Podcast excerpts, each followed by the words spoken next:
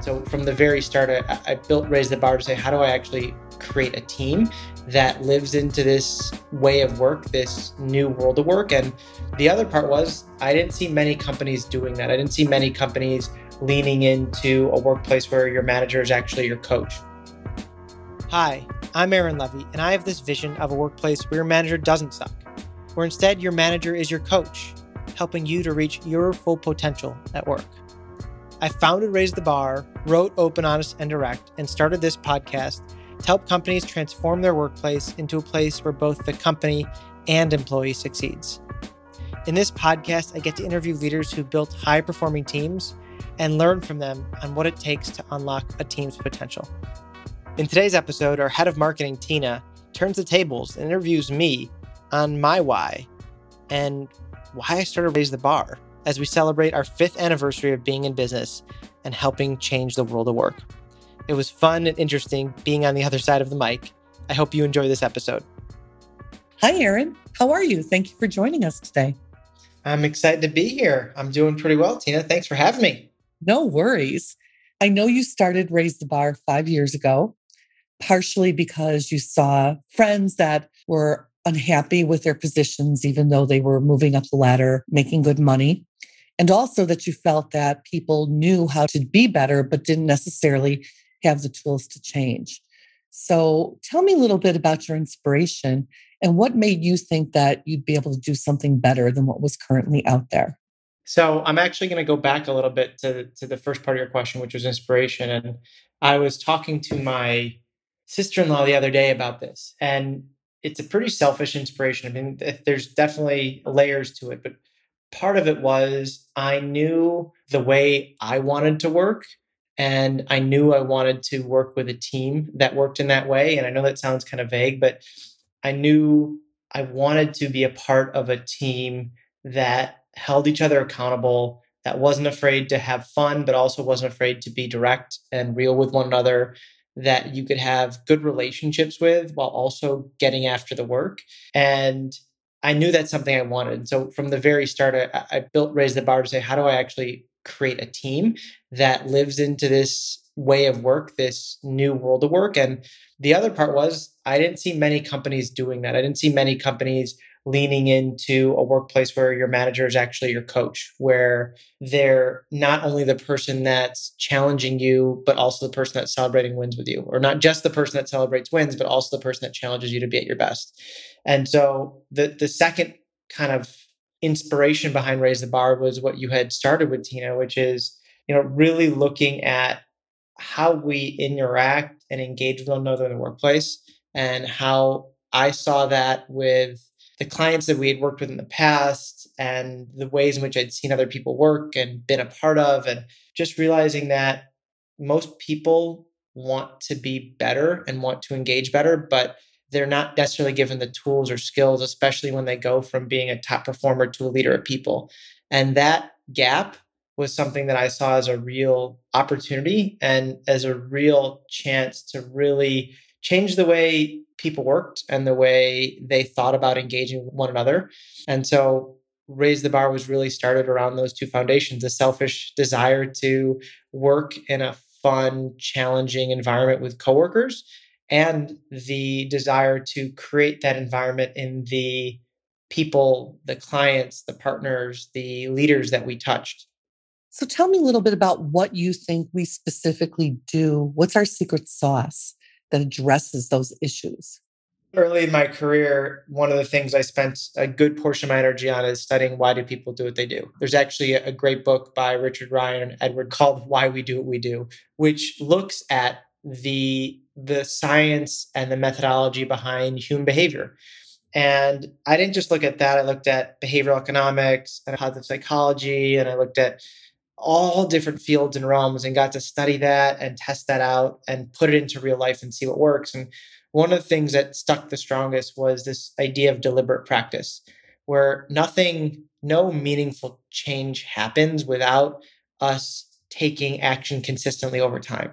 So you need to be able to practice it. And so what I saw and what many organizations do is they say, hey, we're going to send you to a weekend training or we're going to do a half day training and expect that that's actually going to change the behavior, the nature of the people in the training. But behavior change doesn't work that way. We don't learn any skill just like right off the bat within the matter of a couple hours. It takes deliberate practice over time where you're getting feedback on what's working, what's not working, where you have a chance to reflect, where you have a chance to practice in a safe environment. Our secret sauce is we build in deliberate practice into all phases of our training. We include homework assignments in between our training sessions. We have coaching sessions so you can really personalize your development, but also get a chance to reflect on what's working, what's not working for you in the way in which you're applying your learning. We're different because we don't believe learning is sufficient for change. We believe learning is one minuscule component. We believe practice and action is what drives long-term sustainable change. And so our trainings and our programs are all designed around that and all force people and force us to put our learning into practice very quickly and rapidly and frequently because frequency is the thing that really matters when we're trying to build a sustainable habit. I love the fact that you're not just focusing on learning new material, but the fact that it has to be practiced and that it has to be practiced consistently in order to stick. So, one question I would have for you is once our leaders have completed their training, how do they continue to reinforce the new habits? And how do they stop themselves from sliding into their old habits as the months and the years go by after they're done with our training? Yeah, so there's a, a couple of ways. One is by the time we're done with the, the first stage of the boot camp, which is the first three months, there are a couple of habits that are that are fairly ingrained and stuck in. And the ways in which we have people take and stick them, make them even stickier is one, you have to codify, you have to like put into your brain what's working. So oftentimes we fail to acknowledge what we're doing well and we look at what we need to do better. And so we have people and we have leaders look at what are you doing that's actually working and how do you make sure you continue to put that in your daily routine as a leader or your weekly life as a human to make sure that that's something you do consistently over time. For example, right now, I have a post it up on my window that I face every morning when I work and it says posture. And it's just a small little reminder. It's a it's a process to remind me to sit up straight. And it's those little things, those little cues or reminders that can help you to sustain a habit and continue practicing it once you know, once you've like built the muscle around it. And so that that's one distinct way. Another way is, and this is something that I do with my coaches, having a coach, having a, a, support system. So whether it's a coach or a mentor, somebody who is looking at you and, and challenging you to consistently grow and having that person to meet with. And I understand not everybody can necessarily afford to work with a coach full time for the course of their life. And there's definitely different ways to make it more manageable and affordable, whether it's group coaching or learning labs, which is something we do, which is very similar to group coaching or even on demand coaching. But having someone that you can go back and reflect on how are you doing? What adjustments are you making? So that you're constantly being intentional about how you show up as a leader. And if you like never went to our boot camp, this is the deepest takeaway, which is the way you show up matters. And everything that we talk about in the boot camp is how do you show up and how do you become a more intentional leader, right? more thoughtful about the actions and the decisions you make, more thoughtful about the way you show up with other people. And so, if nothing else, right, the easiest, lowest cost solution is carving out time every week or at most every two weeks to be intentional about how did I do this week? What worked? what didn't work what am i learning i know that we've kind of added and changed some of our journey a little bit with our leaders as well can you tell me a little bit about the biggest lessons the biggest changes that we've made to our boot camp since the beginning? That's a tough question. I'll go in a couple of directions. I mean i think the the biggest lesson that that can be shared from this is it is a constant evolution. We started delivering this boot camp part one series on skills, on skill building, four and a half years ago. And at that time, they were in person, two hour sessions with no tie that bound it together. And over time, we started to take insights and learning. So at, at the end of each individual session, so in a boot camp, there's six sessions. At the end of each individual session, we're getting feedback from leaders on what worked, what didn't. And then we're also talking to our coaches who are working with those leaders on what worked, what didn't. Then we're talking to our clients who lead those organizations and we're saying, what are you noticing? What are you not noticing? What's changing? And so all of those things have helped us to adapt how to really make the trainings more meaningful. The one specific change that we do, which is consistent, is at the end of each session, whenever we're having a session, we're recapping those learnings and we're bundling it back. And our coaches and facilitators who are leading those sessions actually share their insights along with the leader insights. And we send that back to the whole facilitation team and coach team. And what that does is that helps us see from session to session what's happening, what's changing. So in October of last year, where we started to see people really dragging in sessions because it was the end of a really long year and people were tired and burnt out and actually had nothing to do with the training itself but we got to see a trend of what was going on across many different organizations that helped us to adjust and adapt and say you know what even though we want these sessions to be as meaningful and powerful we need to cut out time we need to cut out actual sections whole sections we need to cut out because people are just too drained right now they're not emotionally and intellectually there for the duration of the session. So we need to cut them down and be more efficient and do some things a little bit different, right? And so that's what we've been able to do over the course of the last five years. It's just, it's always completely different because we're always adjusting, changing, adapting activity. I mean, going from fully live training to fully virtual training require us to go through each individual session, each individual activity, every five minute segment and say, what are we doing? We need to actually relook at everything and not just say, okay, let's say, let's do it virtual, but we need to actually relook at the way it's being delivered, the way it's going to be absorbed, and the way we're going to get people to engage in practice. And, and Tina, that was the most important thing is everything that we're doing is working to engage people in practice. And so doing that virtually versus live is, is very different. And yet we found it to be incredibly powerful with breakout rooms and with chairs and with role plays and all sorts of different things that technology can actually make it even easier sometimes to do than than live. Sure. So what I hear you saying is that each company, each organization gives you input as well. And it sounds like you're crafting something that's almost individualistic towards each company and each person that we're working with. Would you say that that's true? Very much. So there's a core foundation that we really lean on and believe in, which are the core skills that great leaders have, which is listening, asking powerful questions, being able to create a safe space where you can have open, honest, and direct communication, and holding critical conversations. Those are the core four skills that we train in our skills bootcamp, our bootcamp level one. And when we do that, that's the base, but that's not the training itself. It really is defined by the values, the vision, the goals of an organization, and the individual themselves. Each of them has their own unique perspective and desire and need. And the one thing that, that I've learned about behavior change over the last 12 years has been you can't force someone to change if they don't want to change. They have to have an intrinsic desire to really change if you want to make it sustainable. And so having a coach for each person really makes it personalized and helps them feel connected to the growth that they're trying to achieve because each leader has to set their own growth goals throughout the course of the, the boot camp. I know that we've started also encompassing more of a journey into our leadership training where there's Management 200. We have our learning labs. Tell me a little bit about the inspiration for adding these continued learnings into our journey honestly, it's a part of the development journey that leaders have when we think about the it's almost like a circle within a circle within a circle like that at the russian nesting dolls right? Like at the very center of that is skill building is empowering managers leaders even executives to elevate their skills in listening asking powerful questions holding critical conversations and giving and receiving feedback. Those are the skills which make a great coach but that's not the whole picture of an organization, of a team.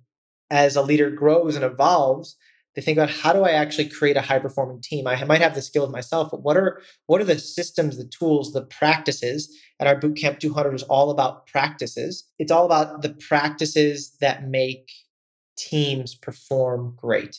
And so it's very easy to say, okay, we're going to go from one training to the next, the next, and however, that's just not how businesses operate and that's not how we work as human beings and in between that we have what we call learning labs so the bridge between the skills and the practices are actually putting the skills into practice and so learning labs are a monthly way for the cohorts of leaders that work together in in the bootcamp skills and skills bootcamp the level one they get to continue to work together on those skills and challenges they're facing. Like they bring in their real life challenges on a monthly basis.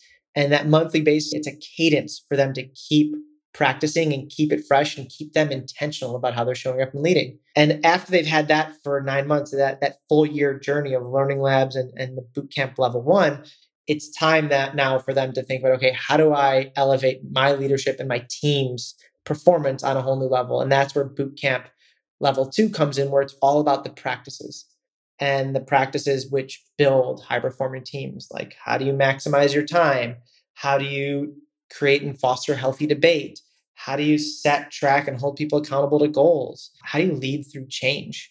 And so those are the types of things which it's, much more practice and process based than the bootcamp 100 that is is really a part of the, the next step of the journey just naturally as leaders evolve in their development and so it it really was more of a natural extension to what was happening and what our clients were looking for and what our leaders were needing. You go from developing your leader to developing the teams. And then there's even the next stage, which is developing the culture as a whole. So we tend to work with a lot of high growth companies. And I guess what I would ask you is if I'm a human resources person or a people leader of my organization, how do I know when it's time to invest in training for my managers? It's a great question. The way we think about it when we look at organizations is 1 to 25 they're just getting off the ground and getting scrappy and it's a whole mess and things are coming together and you have enough people where you can get by without some of the processes and structures and procedures of a large organization because everybody knows each other once you go from 25 to 50 you have to start growing up a little bit and you have to start you know layering the organization and start to think about some of those processes and people and and it becomes a little bit more difficult. But that jump from 50 to 100 is is a much bigger jump. That's where not everybody knows each other. And the ceo or the founder hasn't hired everybody and there's more layers in between and there's more confusion ambiguity and excitement around a fast growing company. And it's usually between that 50 and 100 where we often see companies bring in some level of people leader, maybe not like a, a, chief people officer or VP of people, but definitely somebody to do recruiting and to do some people operations. And at that point, it's the main focus is really on the systems that you put in place, like a applicant tracking system or a performance management system or an onboarding for new employees or an onboarding for managers. And we start to see it's a great time to start getting a couple people who could really use it, who've gone from top performer now to their director of sales and they're running a bigger part of the organization than they ever expected. And they're taking on roles, is getting them some sort of tools and support, whether that's training, whether that's coaching, whether that's dedicated mentorship outside of the business, getting them some support so they can start to scale up their components of the business. And so that at that size you have a, a, decent manager group but you know what? There's so much else going on and so many other processes and procedures that need to happen that you're just sending a handful of managers and, and equipping them so that they can be successful. When you go from 100 to 150 100 to 200 employees that's where you're you're not putting on like uh, grown-up pants. And once those grown-up pants are on your organization's too big not to really think about how you how you lead on a global scale. And what I mean by that is what does it mean to lead at insert your company's name? What does it mean to lead at raise the bar? What does it mean to manage at raise the bar? What are the expectations of our managers here? And at that size, that your leadership framework is it's really what needs to be put in place. And that's when you should really be thinking about putting into place at least foundational element of your manager training and new manager and senior manager training so that any managers you bring in are going to be equipped with the tools and skills and any managers that are currently on the team and I, I mean first time manager all the way up to c suite have those tools and skills in place. And you know i really recommend companies look at that between 100 and 150 once you get to three 400 employees if you don't have that in place it just becomes more painful and much more hard to create a, a, learning culture, to keep a learning culture over time. And what I mean by learning culture is one that listens to feedback, adapts, changes, is agile. As you get bigger, it's harder to keep that way of working when you've instituted more processes. which is why it's really important to develop your managers so that they can be coaches, so that they can take feedback, they can give feedback, they can create a space where feedback flows freely and openly and people develop. So let's say that my organization has grown to maybe 250 employees, and I really haven't established much of a process or a team of these skills. Is it too late? So wherever you are in the in the journey there's never a bad time to start. So it just it's it takes more work and more energy. There's got to be a meaningful reason to do the, doing the work. If you're an organization say well we're doing because we because our people want to develop and we got to give them something so they don't leave. Like okay that's probably not a reason. You probably won't do work with raise the bar. It's got to be a meaningful reason and oftentimes what we hear is we need our managers to step up so that we can scale as a business. We need our our leaders to take ownership over their components of the business, over their teams, and to, to take that autonomy that we're giving them or to lean in and ask for more autonomy so that they can really scale and elevate themselves, their team, and, and the organization. Because if it bottlenecks at a couple of people, the company doesn't scale as well. Right. And that tends to happen when you're when you've done a really good job from 1 to 25 and 25 to 50 and then all of a sudden you're at 150 and the bottlenecks that you had at 25 are now much more pronounced at 150 and you need to let go of the reins and actually empower others to be better than you to lead to make mistakes to learn to grow and so each individual grapples with that and that is that's what we hear organizations saying is hey we, we really we need our people. Not only do we want, but we need our people to elevate their leadership so that we can evolve as a business. So, as a people leader, once they've identified that they want to bring training into their organization, create a common language, etc., how would be the best way for a people leader to support these training efforts in the organization as they're ongoing? the best way that we say is to really pay attention to the behaviors that your people are taking. So we often say we don't care if your leaders like our training or dislike it, because that's not the goal. The goal isn't to deliver training that people like. The goal is to actually change the way in which we behave that will produce different outcomes or more effective outcomes in our business. And so, if that's our goal of our work together or whatever our goal is, look at the behaviors and the actions your people are taking versus just saying, hey, did you like the training? And so the best way and the, the organization that we do the best with are the ones that pay attention to their people as they're going through the training and as afterwards, who have a pulse on what's happening in their business, because then they can get insights on, okay, this is working, this isn't, we can make changes. And they can get insights on what is working. And by doing that, you start to acknowledge the people who are doing the things that you want to see them doing when you celebrate the successes of people taking the actions that you want them to take, they repeat those actions because it feels good to be celebrated and seen for the actions that you're doing or the work that you're putting into play. And so it's something that we reiterate not just the people leaders, but the, the bosses of the leaders who are in the training. We say, hey, celebrate those wins with your leader so that she or they can really remember, codify, right? Put it into their brain. That worked. Do it again. I found that to be a very interesting point that you made that it's not necessarily about finding out how many people loved the training session, right? Because sometimes our training, I would imagine, is making people very uncomfortable. Oh, and yeah. so, one question I guess I would ask is I know that as a team ourselves, we set SMART goals that are measurable and, and quantifiable to measure our actions. And a culture change is somewhat of a nebulous concept, right? How do you actually tactically translate that into a measurable number? How do you quantify change as a people leader? Well, the first step is to identify what's that wanted change, right? So if the wanted change is less requests to HR because people are taking more ownership themselves, that's something that you can actually quantify. If the change is less regrettable turnover, right? People are more engaged and they're staying then you measure regrettable turnover. And then you look at your pulse survey scores and you measure engagement, or you measure engagement by leader. Or better than engagement, I think, is employee net promoter score, right? How likely are they to recommend their company to a friend or family member? And so, whatever the outcome is that you're looking for, getting really clear on what that outcome is, and then measuring that directly, right? If we say we want a learning culture, well, what will tell you you have a learning culture? Right. Will it be that in meetings you have, you know, people challenge ideas? Will it be that you are constantly making mistakes and learning from them and making adjustments? The questions that we ask when we get started in engagements with, with our partners and, and clients is that very thing. Okay, this is what you say you want. What does that mean? What does that look like in your business? How is that measurable in your business? So we look at, okay, what are you hoping is different about your business as a result of this? How do we tie it? How do we connect to actionable items?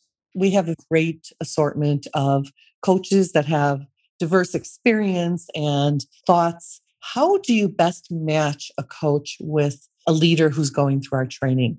Tell me a little bit about that process. Yeah, it's it's a bit of art and science. And so we have a team of amazing coaches with incredible backgrounds, you know, MBAs and NASA inventors and artists, just all sorts of backgrounds. And we look at their backgrounds and we, we think about that. We also look at who have they had success with in the past? What type of organization, what type of leader, what type of person? And then we read an intake form. So every leader that goes through our training completes an intake form, which is this form which tells us a little bit about them what fills them up, what excites them, what goals they're going after. And we look at both and we say, hmm. And this is where we kind of use the science of intuition.